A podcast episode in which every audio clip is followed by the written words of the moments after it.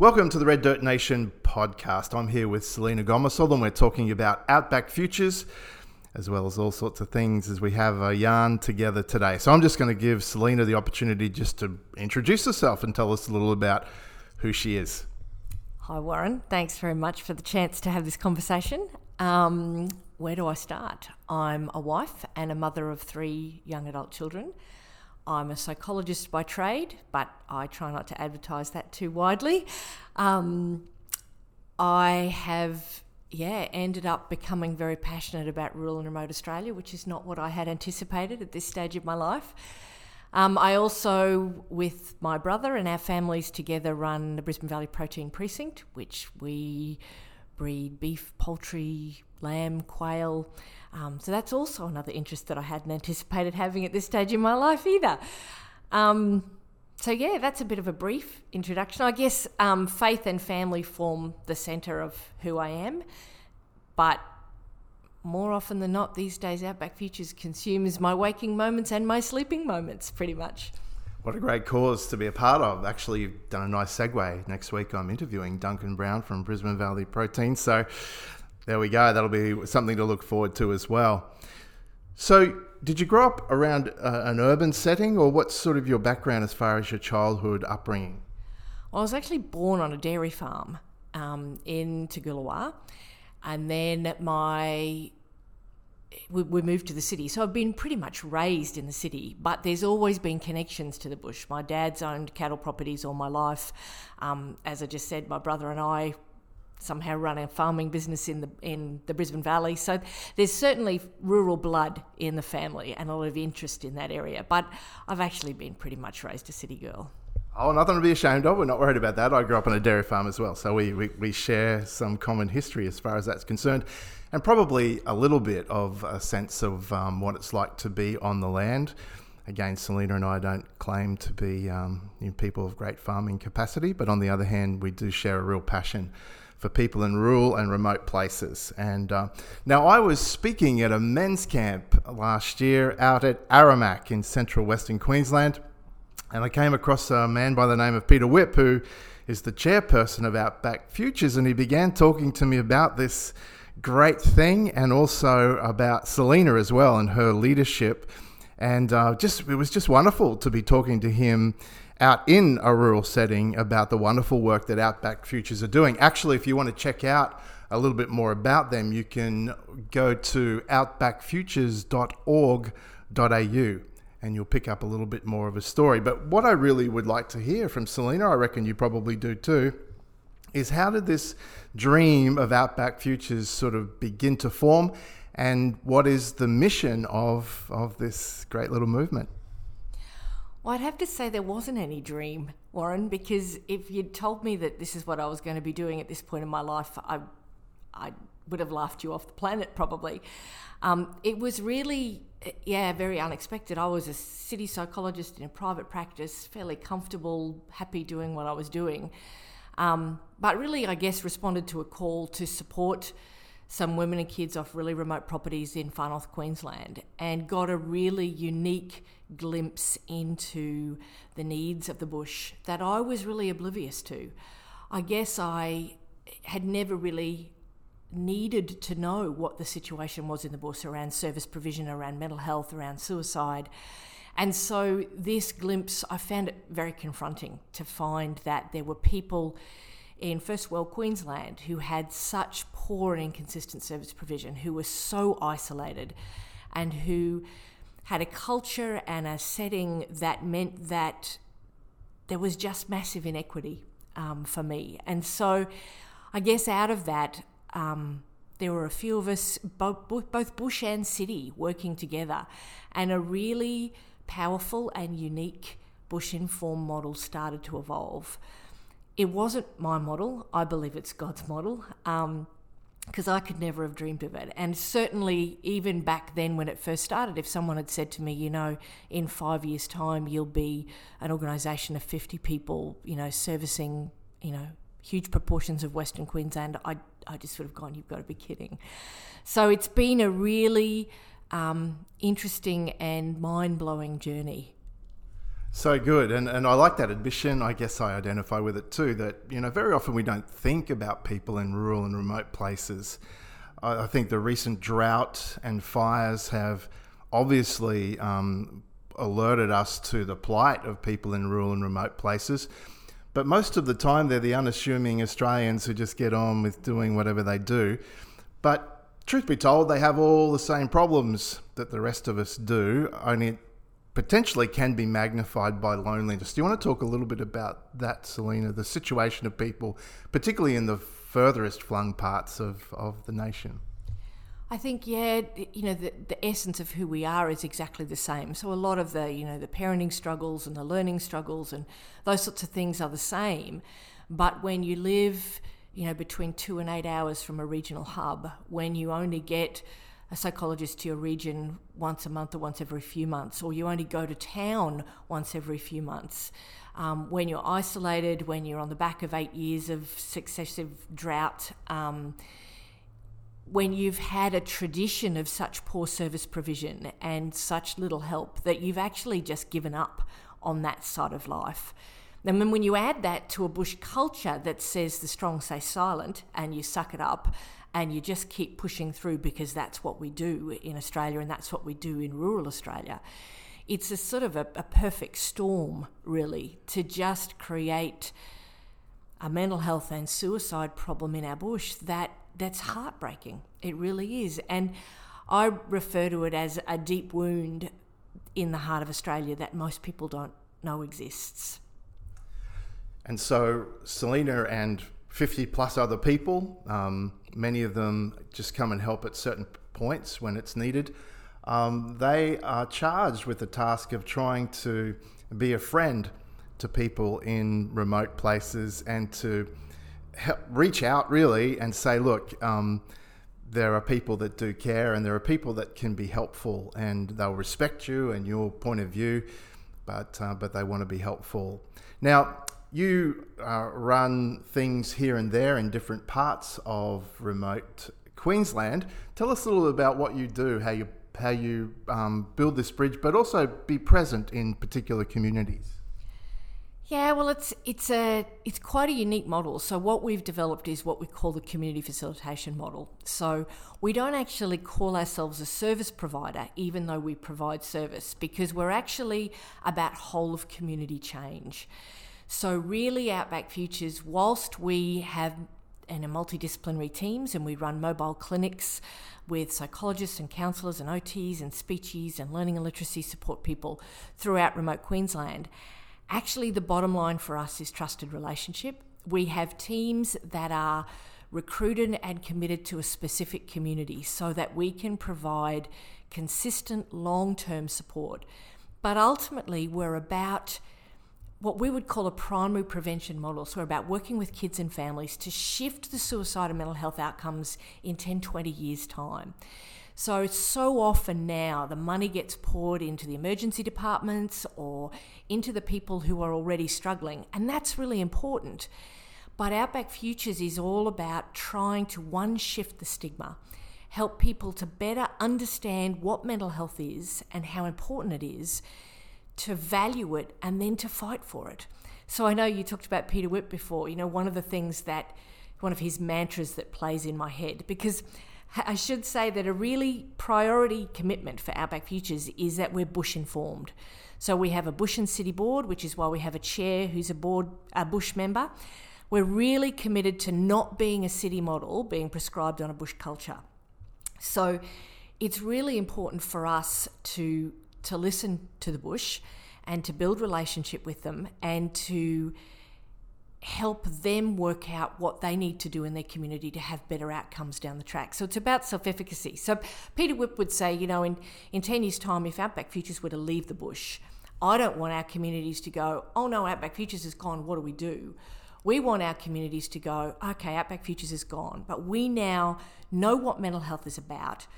We know how important it is. We know what good service provision looks like and what we've got a right to, and we're going to fight for it.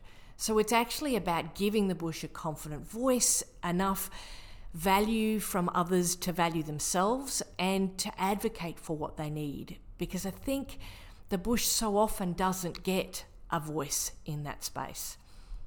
So good. Actually, I think Peter Whip is such a cracking name for someone uh, from way out there. How fitting! How fitting is that? I'm speaking to Selena Gomersall. She's CEO of Outback Futures, and she's part of the founding team of this uh, this great movement, which is bridging between the city and the bush, but particularly orienting towards remote places, um, helping people in some of the, the highest needs that are there. It's hard to um, break down perceptions sometimes. It's hard for people in, in smaller communities to, to develop trust.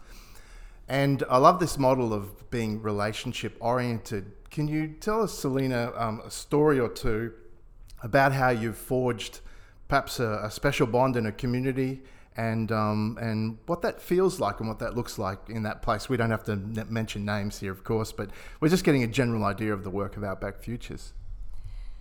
Oh, there are so many stories, Warren. I guess when you would know that when you get out in the bush and you start connecting with these people, you you fall deeply in love with them and you connect with the heart and the authenticity of of who these people are. And I think you know some of the stories that resonate most profoundly are when you have a farmer that has take has been struggling for years and finally plucks up the courage to reach out. And, and one of the things about Outback Futures is we don't have a shop front, so we meet people wherever they want to be met. Often graziers talk to us on the phone in the car when they're driving because that's a safe space. But when you get a farmer who's taken years to pluck up the courage, um, he's terrified about it. He does it as discreetly and quietly and privately as possible.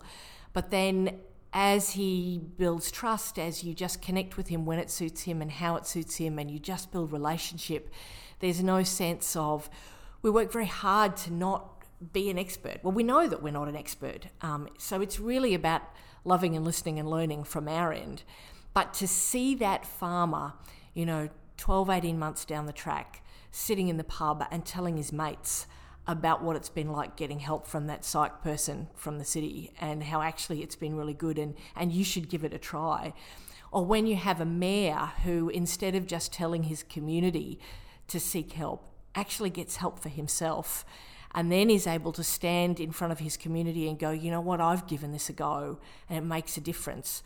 I'm, i want to encourage you to do it too. And in fact, I want to lead with that as a priority for me, when you see these people going from their personal pain to being public advocates, um, defying bush culture and saying, you know, this, this matters, this is making a difference. I'm really excited. I want you to have it too we're starting to see communities change. We're starting, you know, when I have a kid that comes up to me and pulls on my jacket and says, Excuse me, but I haven't had a, a talk with someone from Outback Futures yet. When's it my turn?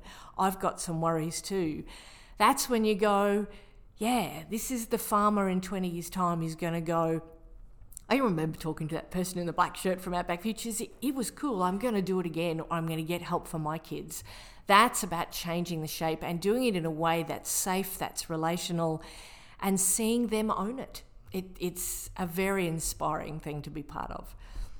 So good. I've been a um, chaplain for a lot of years in rugby league, and it's interesting being part of culture change within a rugby league club in terms of perhaps um, staff or young men who begin to be transparent about the things that they're going through and how that creates an openness right across the group when it comes to saying, well, actually, yeah, okay, I've got my stuff too. So we really want to honour those brave people in rural and remote places who step out of the shadows a little bit and, and are prepared to be open. And, and, how good is it that we have mayors and, uh, and other people like that in leadership roles who, who are willing to be transparent and to advocate for Outback Futures and the great work they're doing.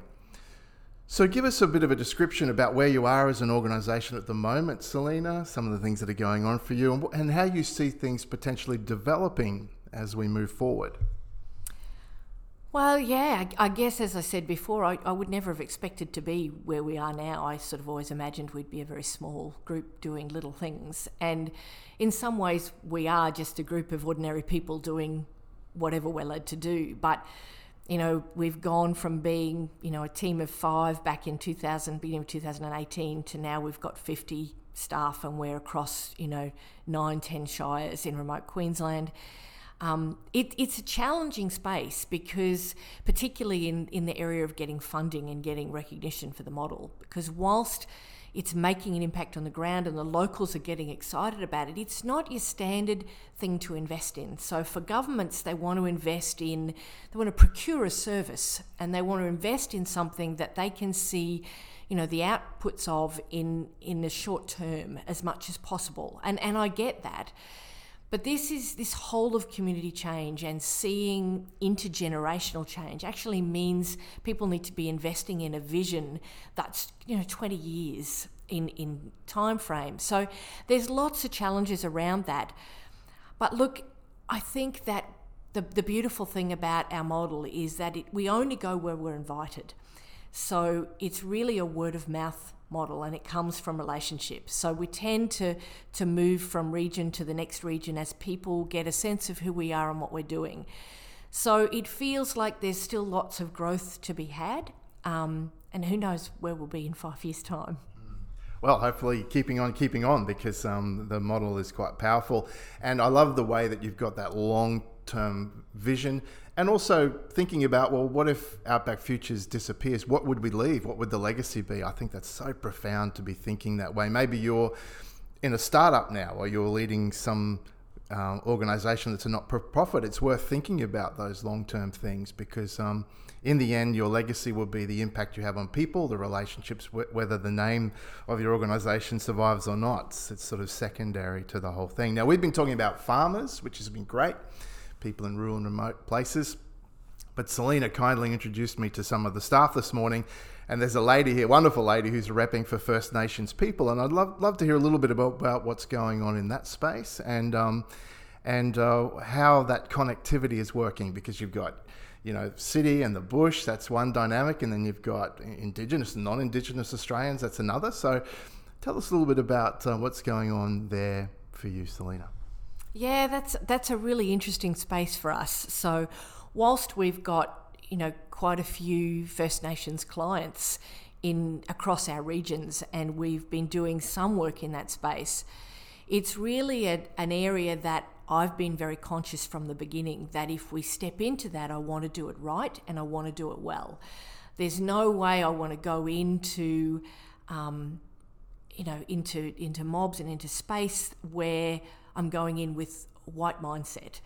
So we've really wanted to wait until we had the right person to lead us. We've had invitations, but at this stage I've just been very reluctant. So Lee's come on now. Lee Yedica Paulson has come on as our First Nations Partnership Coordinator. And she's now starting in a really beautiful way to initiate conversations with um, traditional owners and various groups around the regions that we're involved in so that we can go in in the right flavour and in the right way. Um, and it's just such a blessing and so exciting to be starting those conversations.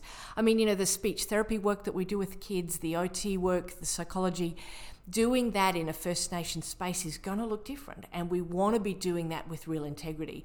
So we've, rather than rush in, we've waited to do it. And now the time is right. So, yeah, that's that's sort of a watch this space for us at the moment. So cool. First Nations people leading the way. Absolutely. And that's what we want to. Fantastic. Well, some people like me last year, I heard about Outback Futures for the first time. Some people are hearing about Outback Futures for the first time as they listen to this podcast. How can people support what you're doing? What, what, how can we cheer on this wonderful work that you're uh, you're invested in? Oh, there's lots of ways, Warren. I guess one of the most important things for us in the work that we do is longevity and consistency. In the bush, so many people do their stint in the outback and then they leave. So, you know, the workforce in a lot of the regions that we're involved in is so short. And so, for us, one of our key mantras when we employ people is we want you to be here for the long term. We want to walk with our communities for the long term. So yes, we need people to you know make donations to Outback Futures and things like that, but we'd actually love people to to parallel that and to come on the journey with us for the long term. I guess, you know, for me personally, one of the biggest ways I'd love people to support us is through prayer because this journey um, is not happening in our strength. But I guess additionally, people can, you know, we, we sponsor World Vision Kids, we sponsor Compassion Kids, we, and, and that's all critical. But to support an Outback Futures, you know, region or the work of Outback Futures in a small, regular way is something that's very powerful, even if it's just $10 a month.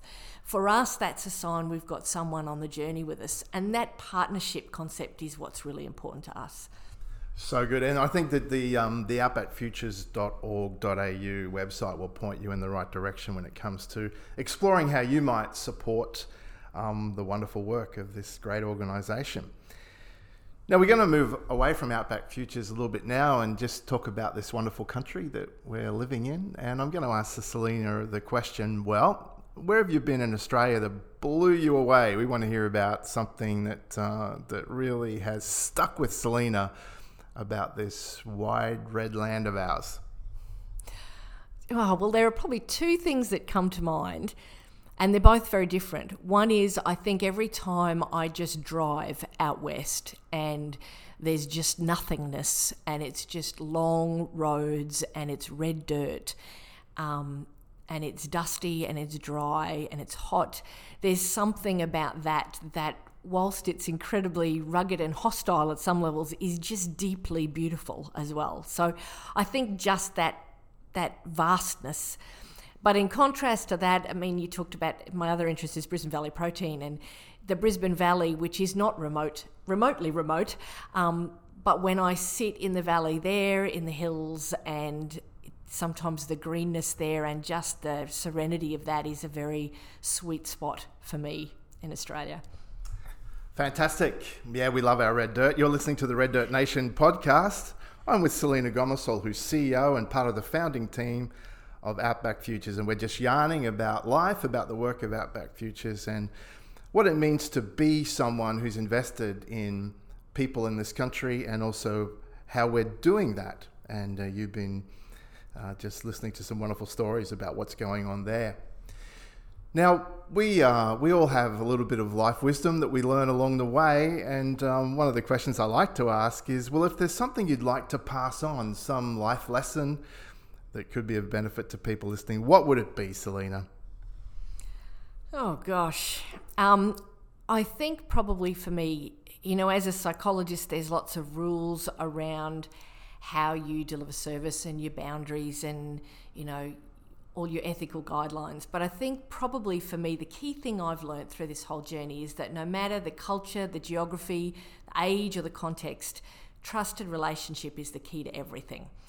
Um, so, regardless of our level of expertise or our years of experience or what we think we bring to any situation, seeking first to love and then to listen and learn from those around us is the best way to begin to influence or change any situation. So, I, I think it's about love and relationship, whether it's in the bush, whether it's in the city, yeah. Well, we can all carry that with us, and it's just been great to have a chat to Selena and just to hear a little bit of the work. I'm sure we're going to talk again at some point. But on behalf of those listening to Selena, we want to say thank you for your pioneering work. We want to thank you for your leadership. And um, we want to really cheer you on in what you're doing. So if you want to find out more, outbackfutures.org.au. My name's Warren Crank. You've been listening to the Red Dirt Nation podcast. And we'll chat a little bit later down the track, hey? See ya.